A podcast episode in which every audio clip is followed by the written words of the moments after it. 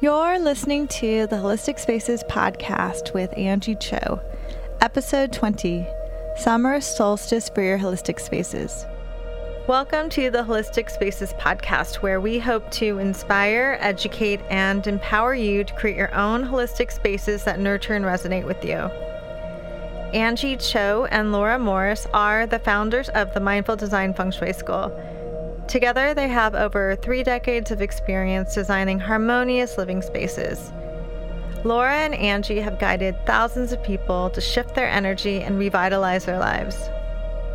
Mindful Design School offers feng shui courses and certifications. Check us out at mindfuldesignschool.com. If you've been listening to us for a while or you're a newbie, welcome. And we hope you enjoy this earlier episode. So, this episode is summer solstice for your holistic spaces. So, first, we'll talk a little bit about the solstice. Then, I'll share a few ways to incorporate holistic and feng shui changes in your spaces to shift into summer this year. So, I'm here in the Northern Hemisphere, and so the summer solstice is coming up on June 20th this year. I live in New York City, so it's really, really starting to get warm. It's really warm today, actually. And I actually prefer the warm weather over the cold of winter. So I'm really glad it's that summer is finally approaching. And summer is actually probably my favorite time of year. So the June solstice is the longest and the shortest day of the year, depending on where you're located. The June solstice is a summer solstice in the northern hemisphere where I am, and so that's the longest day of the year. For those of you in the southern hemisphere, it will be the shortest day of the year or the winter solstice. And for those of you in the southern hemisphere, check out my blog articles because I have an article, at least one, on the winter solstice. So you can, I'm not, I'm sorry I'm leaving you out on this episode, but we'll get to winter solstice in the winter here. So, um, if you listen to the last episode about the fire element, this is an element that's related to summer. So it's a nice segue from the last episode to this one. So the summer solstice marks the beginning of the fire season, which will go until mid September when we then start shifting into the fall equinox or autumn, which is the metal element. But back to the fire element in the summer. So, what does this mean in terms of feng shui?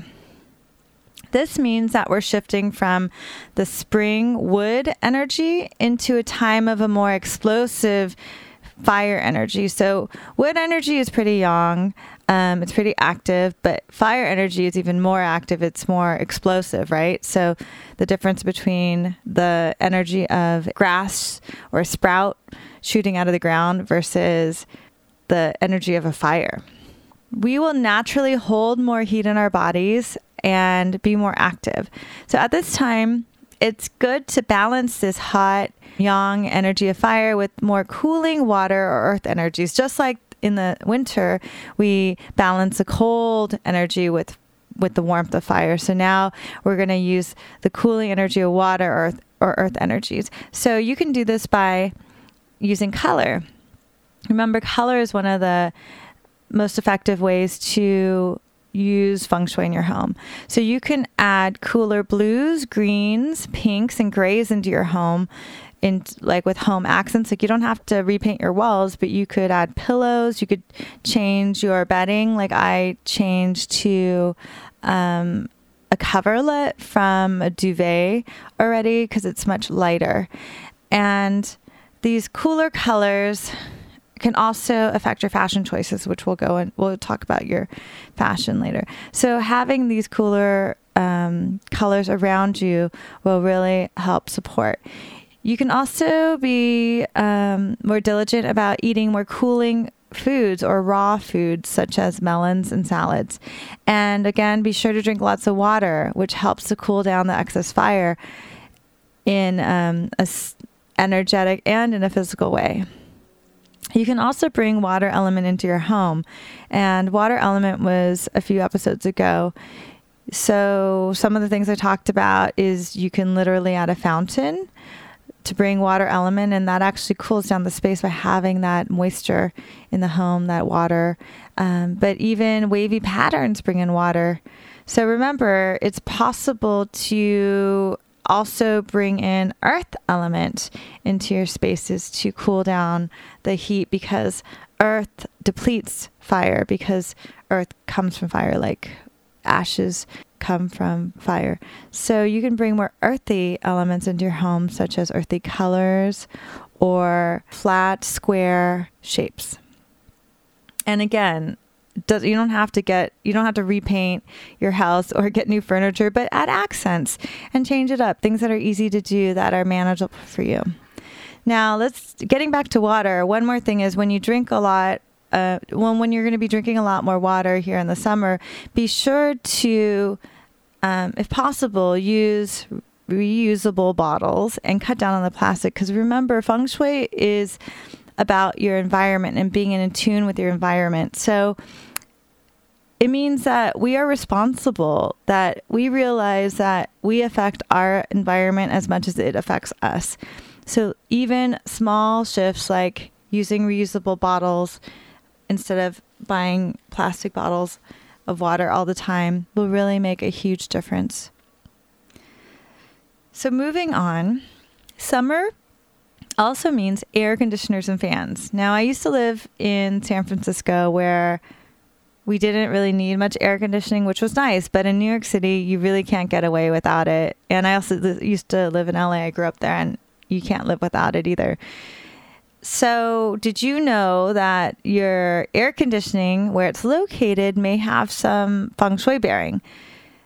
So there's window units and there's central air and there's different types of units. So if you look at where the unit is located, where the air actually blows out, you can try to figure out where on the Bagua map that occurs, like where the cold air blows out of. So for me, for instance, we have a lot of window units in New York City apartments. So we would just look at where the window unit may be. And you could go a little crazy with this, so don't go crazy with this, okay? Just kind of see what pops into your mind and what's maybe what's the one AC unit that you're around the most or what's the vent that you're around the most. And if you live in a house, maybe we can also look at where the condensing unit is. It's usually outside. So, where on the Bagua map does that correspond? So, if you look at your condensing unit, what area of the Bagua map does it correspond to in relationship to your whole property? Because usually it's in the backyard, or it could also be on the roof. So, you could do the roof Bagua, or you can, uh, if you're in like in New York City, or if you just have a window unit, you could just go on the room go based on the room. So, for instance, if you were looking in the master bedroom and you have a window unit in the relationship area of the bedroom, that may indicate that the relationship has cooled down, will cool down, may needs a bit more warmth and love and more fire, more passion. The solution is to transform that cold, cooling energy into something fun and playful because we also have wind there, right? So you can actually cut two figurines from red paper and string them together, kind of like like Tibetan prayer flags, and connect it to the vent so that instead of that cold energy coming out, you actually use that cold energy to activate this these two figurines one you know one represents you one represent your represents your partner. And you could see that couple dancing together. And so it becomes more passionate more fun and red is auspicious and also represents fire.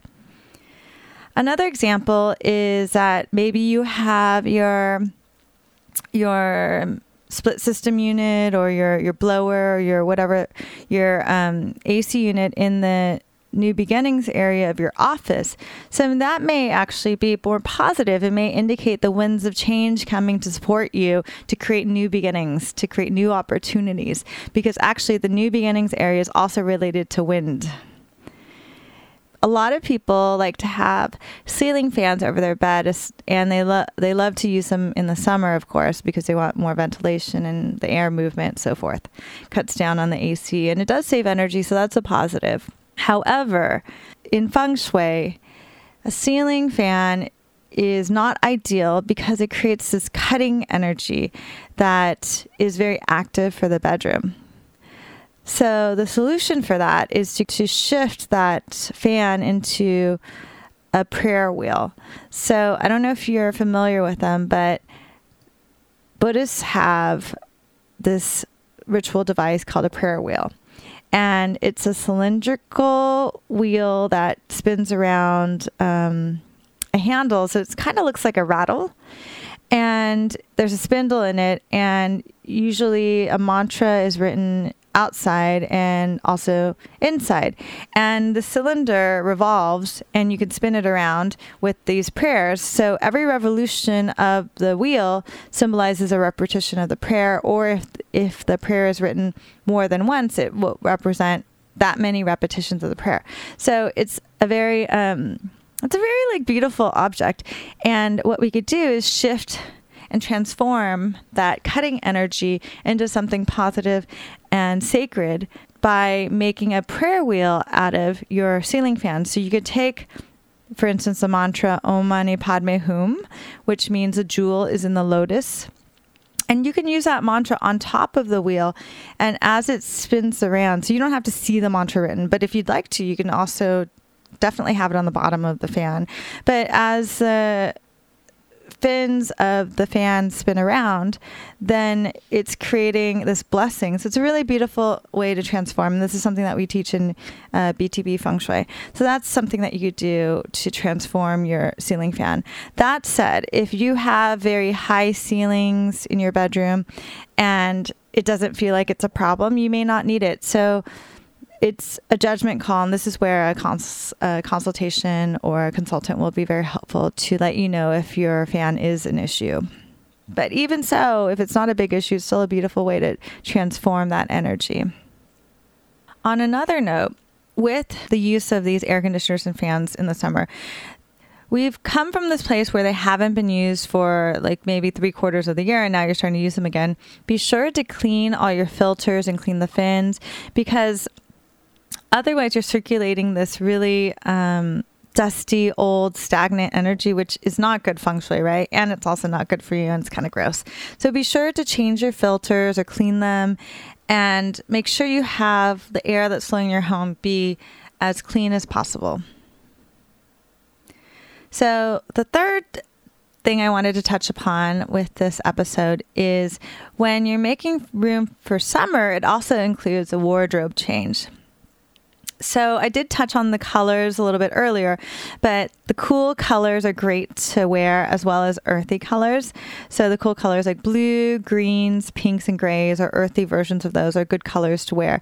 But besides the colors, with the wardrobe change, it's time to start to do some tidying and decluttering, right? Because it looking through your winter clothing and making way for summer clothing really prompts a time to to tidy and declutter. So, when going through your clothes, make sure to take time and see what items still work for you.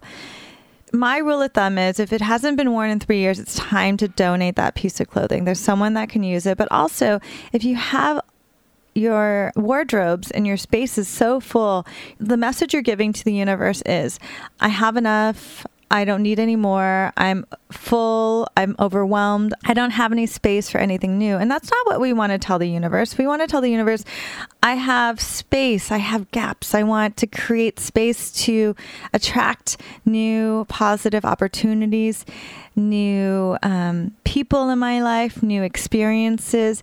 So I challenge you. You can use feng shui by using the auspicious number nine to let to committing to like letting go of nine items this summer or before the summer starts.